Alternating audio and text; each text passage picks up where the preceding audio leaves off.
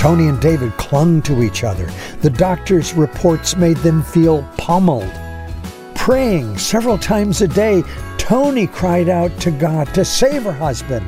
Yet, early on, she became more and more conflicted by the awareness that in order for David to live, someone else would have to die.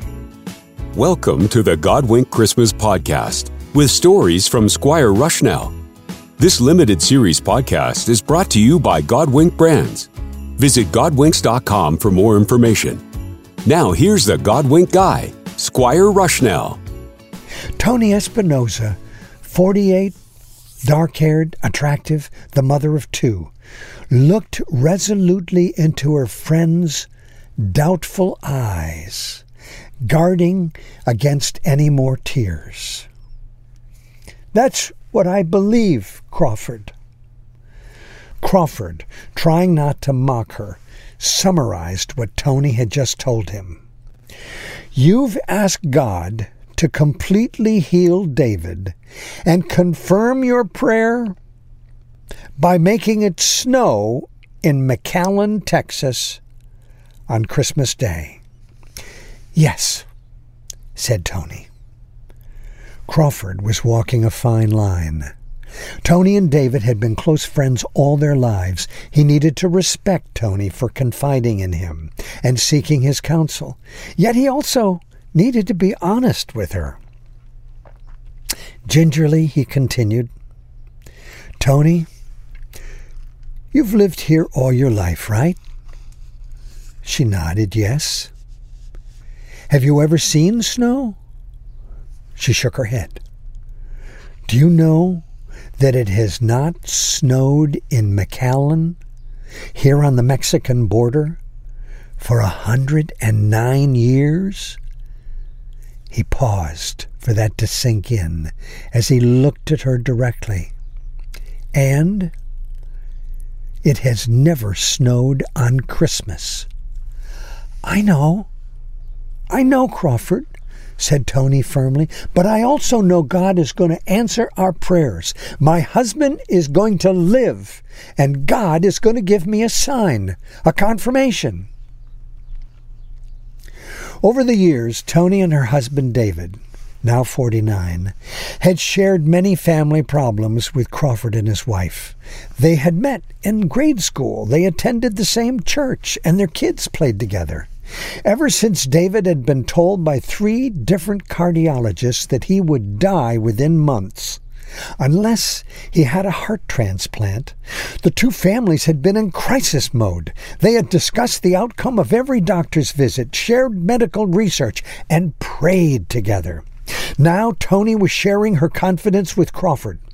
Her smile proclaimed the peace in her heart.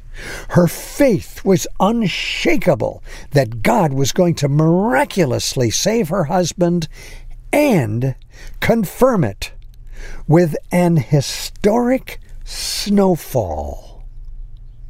Crawford knew better than to argue with her. Once her mind was made up, it was made up. We're going to pray that your prayers will come true, Tony, he finally said. Married for 30 years, Tony and David Espinoza lived in a modest home on a quiet street in McAllen, a border city five and a half hours south of Houston. Their two daughters, Tricia and Lisa, were out of the nest at this point and on their way. Then the devastating news hit them like a ton of bricks. It was mid year 2004 when David was advised that congestive heart failure had enlarged and damaged his heart to such an extent that it was working at only 10% capacity. We're surprised he's still walking, said each doctor in so many words. A heart transplant is your only option, they told him. Without it, you will have only months to live. Soon, Tony and David were driving up to Houston for further evaluations at the famed DeBakey Heart Center at Baylor Heart Clinic. There, it was confirmed that David's ejection fraction which shows how well the heart pumps with each beat, was only 15 to 20 percent. The normal range is 50 to 70 percent. DeBakey doctors put David on the list for a heart donor, warning that it often takes nine months or more to find a perfect match. Even if a match was found, the transplant surgery would need to occur within about three hours of finding a donor. The distance from McAllen to Houston, more than five hour drive, was another issue altogether. Tony and David clung to each other. The doctor's reports made them feel pummeled. Yet what could they do but grasp for strands of hope that they would be delivered a miracle and somehow pull through? Praying several times a day, Tony cried out to God to save her husband. Yet early on, she became more and more conflicted by the awareness that in order for David to live, someone else would have to die. That doesn't seem right, God. She resolved, instead of a transplant, she would ask God for a complete, miraculous healing. By early December, both Tony and David were feeling a tentative peace about their situation, something like a ceasefire in battle. I felt we were in God's hands, said David. I believed that God had already begun working to heal my husband, said Tony.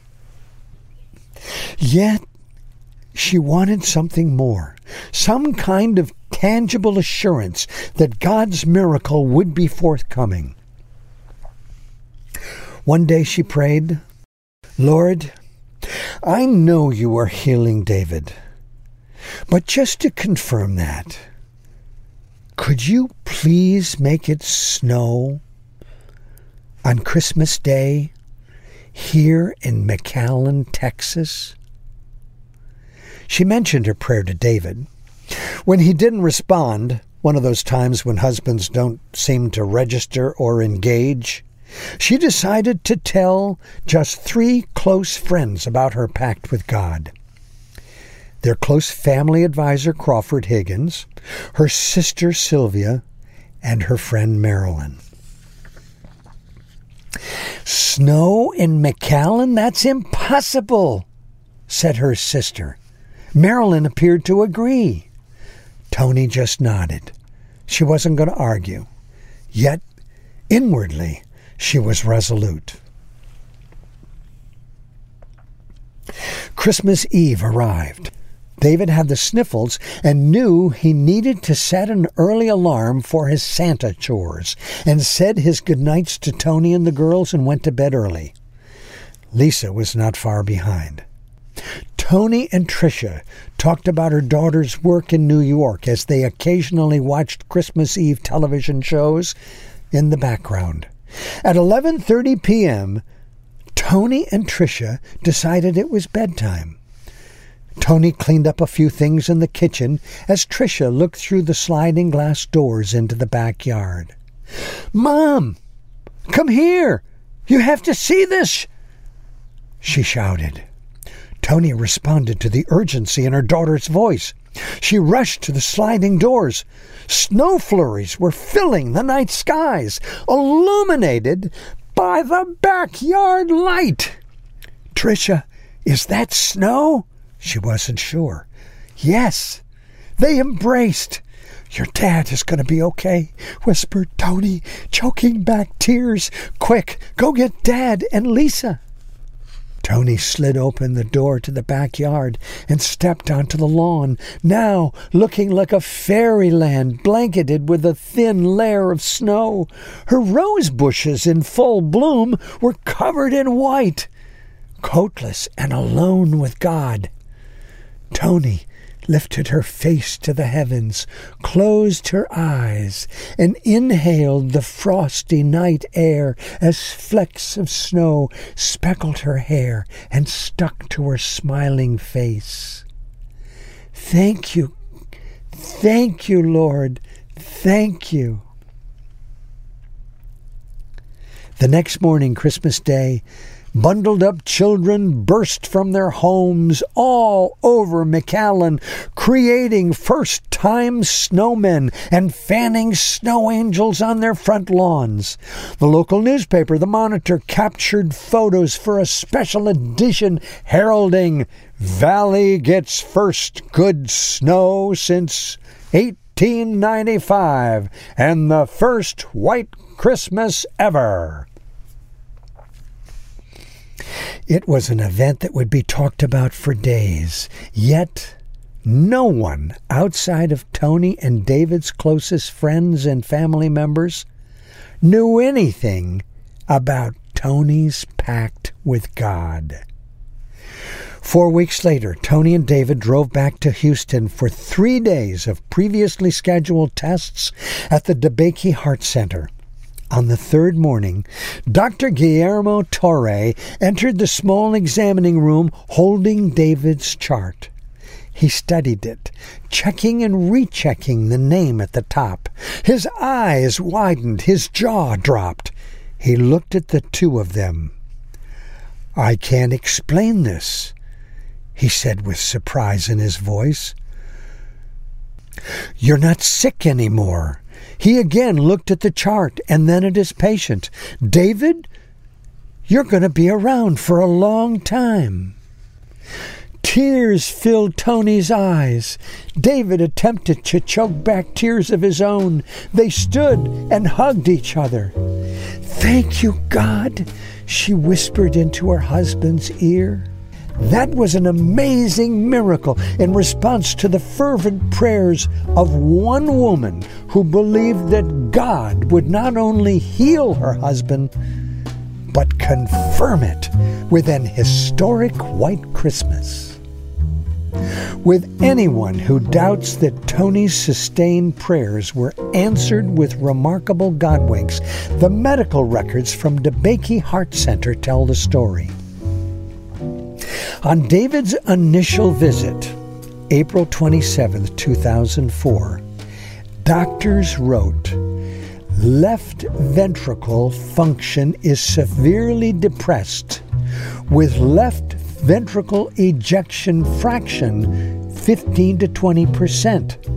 Normal is 50 to 70 percent. Four weeks after the White Christmas miracle in McAllen, the DeBakey Medical Report issued on January 24, 2005 states lower limits normal, left ventricle function, qualitative ejection fraction is 50% within lower range of normal. Yes, it amazingly says normal. Thanks for listening to the Godwink Christmas Podcast. Do you have a Godwink story to share? Go to shareyourgodwink.com and let us know. Thanks for listening and share this podcast with a friend. The Godwink Christmas Podcast is produced by Godwink Brands and is available wherever you find your favorite podcasts.